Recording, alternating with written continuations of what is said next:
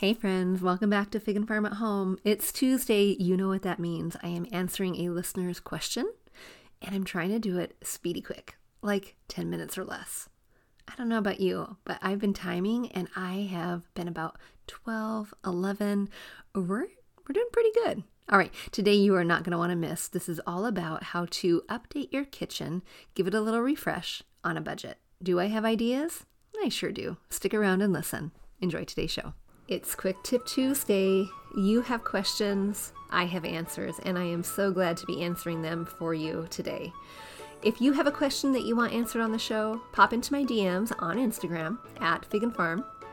Send me an email at figandfarm at home at gmail.com or join the Facebook group and ask there bit.ly forward slash design 101 group let's hop to it. Let's answer your question. And if you find value in this, I'm sure someone else will too. So make sure you share with a friend. Kyra is wondering if I have any creative options for updating, refreshing a kitchen on a budget. Kyra, I sure do. And I'm going to give you two categories of this refresh. Each one is budget in their own way, and some of the options are actually free.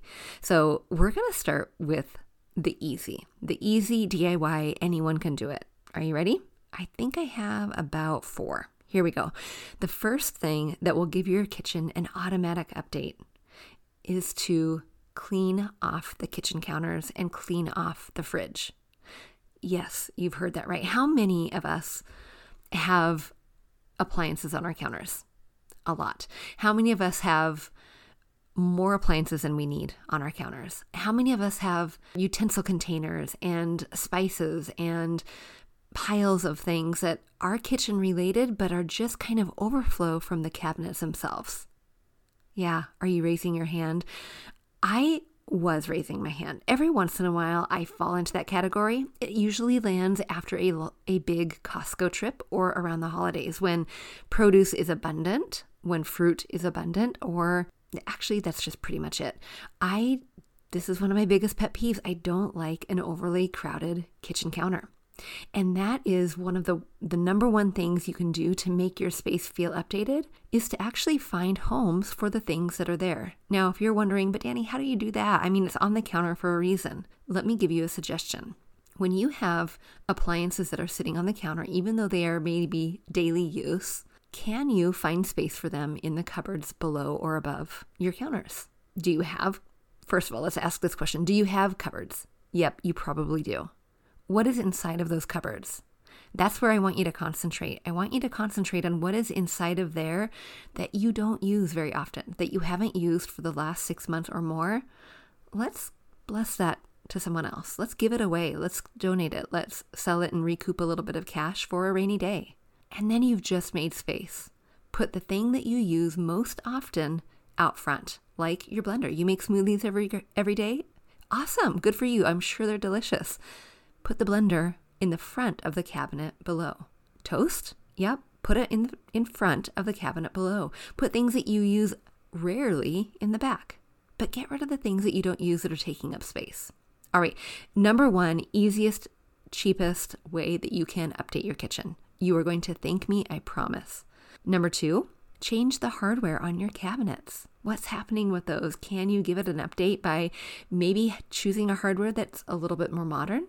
Maybe you recently painted your cabinets and you haven't haven't changed the hardware. Maybe you're using the same old hardware that it came with. Change it out. Swap it out. Number 3, can you with the open space now that you've created, can you create vignettes, purposeful intentional vignettes with the items that are out on your counter? Here's what I mean. If you make coffee every day, can you make a coffee corner, a coffee station? Yeah, how cute would that be? If you have your coffee pot, maybe you have a small Keurig. Do you have a little tray, or could you have a little tray next to it that has your coffee grinder, or maybe a, I guess that would be for a coffee pot, right? I don't have a Keurig, I have a coffee pot. So, but I'm going to go back to the Keurig because I bet a lot of you have one of those. So imagine your tray, and you have now a glass container with cute little coffee pods. You have just made your storage accessible and adorable. And right next to it, maybe you put out your four favorite coffee cups. You put them, you stack them, they're not just laying flat. You're stacking them, you've got a couple cute little spoons. Maybe you even have your cutie patootie sugar jar. I have one that should be out on the counter. It is not, but it is a black and white striped sugar jar with a wooden lid. I absolutely love it. It is cute enough to be out in a coffee corner or a coffee vignette. Can you create other vignettes in your kitchen? Yeah, absolutely. Think about cake stands or trays as the the way that you corral the things in your vignette. For example, I have one in my mini coffee corner. I have an espresso machine, and so I have that in one corner, and I have a cake stand where a few of my coffee syrups sit. Around Christmas time, I pull down the cute little Christmas mugs that my boys have received from grandma, and I have a teeny tiny little container that has some extra little teas or ciders or cocos, things that the boys like to make on their own. It's a drink center, it's a drink station. And then, of course, you can always swap out towels, you can always swap out soap canisters to make them a little bit more easy on the eyes than what you currently have. Hey friend, have you ever wanted to go refresh your home, gone to the home decor store, maybe you're at Target, and have been stuck in indecision for so long that the employees, the sweet employees in their red Target shirts, are now starting to bring you pillows, chairs, even snacks because they think you might be staying the night. oh, friend, have you ever finally found that perfect piece that your home desperately needed, only to bring it home and think, huh, that doesn't quite go, and then needed to return it the next week? Or even worse, missed the return date and now you're stuck with the silly thing, or you have to sell it on Facebook Marketplace to recoup a fraction of what you paid. Are you constantly wondering why home decorating is so hard and so overwhelming, but why others make it look so easy? And friend, are you looking over your shoulder right now thinking, wait, where is Danny? Does she know? She she is speaking directly to me. oh, do you want to know why? Because I was you. Not too long ago, I was thinking the exact same thing. Shopping was overwhelming. It wasn't fun. Even when we needed the things, not just wanted the things, it wasn't fun because it was so overwhelming. There are so many choices. When you want a throw pillow, why are there 50,000 throw pillows? Why? And how do you learn to recognize that those pillows are cute, but they don't belong in my home? And how is it that you can create a room that flows seamlessly room to room to room inside of your house without it looking janky? How do we do that? Friend, you have options. You can keep piecing together on your own, asking friends, listening to the podcast, looking at YouTube, finding the blogs, looking at HGTV. You can do all of that on your own. Or you can take Home Design 101. It was created for you in mind, not so that you could become a designer yourself, though wouldn't that be awesome? But so that you could learn how to create a home that you love, a home that you love coming home to, a home that reflects your style and tells your story. We talk about so many things inside of Home Design 101 from how to understand what your room needs, the purpose of the room, before we even begin to make it beautiful. We create an overall plan and the action steps that it takes in order to reach that plan the color palette to create a cohesive home that flows seamlessly room to room. You learn to create a mood board so that you can see the pieces that you want to bring in and how they might mingle together without ever having to purchase anything first, bypassing that dreaded buy and return, buy and return cycle that we are all so stuck on. You learn how to identify what your unique design style is so that you're not copying someone else's ideas off of Pinterest. You get support along the way with every other week live group coaching sessions inside of our Facebook community. Friend, it is all waiting for you and it's been designed for you, a busy mama with a real home and a real budget. You can sign up today by coming to figandfarmathome.com forward slash home hyphen design hyphen 101. I'll see you in class.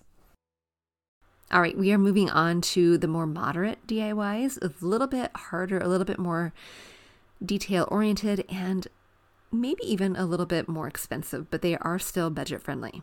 The first one, you know what I'm going to say, is to paint your cabinets. Now, here's here is the the clicker. I want everyone to stop and listen. I, I almost said stop, drop, and roll. you can tell I used to hang out with first graders. Okay, before you go and buy the paint for your kitchen cabinets, before you go and say, but Danny said I could. No, no, no. I don't want you to do that unless you have had experience painting something else, refinishing something else, and doing it not just one project, not just two projects, multiple projects, and someone you can talk to about how you can troubleshoot if you run into problems along the way. Have I painted my kitchen cabinets? Yes, I have. Have I repainted them twice? Yes, I have. And all of my bathroom cabinets. However, I have years and years of experience refinishing furniture. This is something I've done for my shop, something I've done as a side hustle. And it's not necessarily something that you should just just rush into. Can you do it? Can you learn how to do it? Absolutely yes. But you need to go slow in this process. Okay, Kyra, you got that?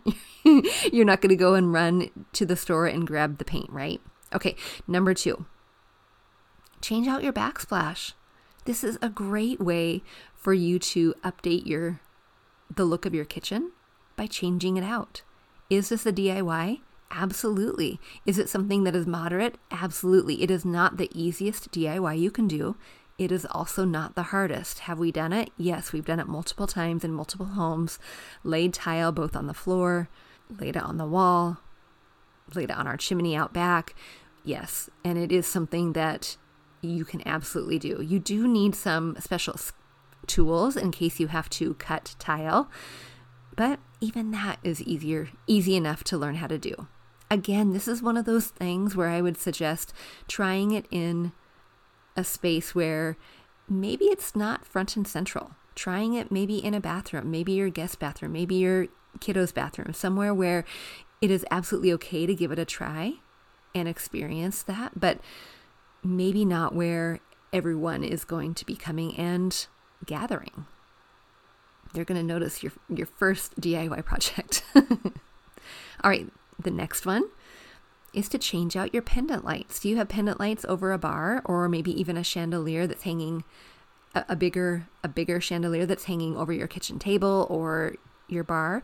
Is this a DIY? Yes, it is. However, now I am not a licensed electrician. Mm-hmm though I grew up with one, my, my dad was, it doesn't make me qualified by any means. But it is something you can learn to do. It is something that you should always make sure that you are checking with someone you know. If you know an electrician, have them over, have them teach you how to do it. But it is something that you can, with safety, following the rules, following the guidelines, following the instructions, you can do on your own. All right, Kyra, did I did I inspire you or scare you? I gave you lots of warnings, and I'm giving you warnings not because I don't think you can do it, Kyra, but because I want to make sure that you start small so that you have success with your current skill set. All of these things are teachable. All of these things you are able to apply on your own. All of these things you might be able to trade a skill for a skill with a neighbor who knows how to do it. If you have a friend or a neighbor who knows how to change lighting, trade a skill, have them teach you how to do it, and you'll teach them how to, I don't know, grill salmon to perfection, whatever it is. But be resourceful, know your limits, and be smart. Those are always my rules when I do a DIY project. And ask Mr. Fig and Farm. That's that's my fourth rule. All right, Kyra, I hope that was helpful. If you friends have a question just like Kyra, you know how to ask me.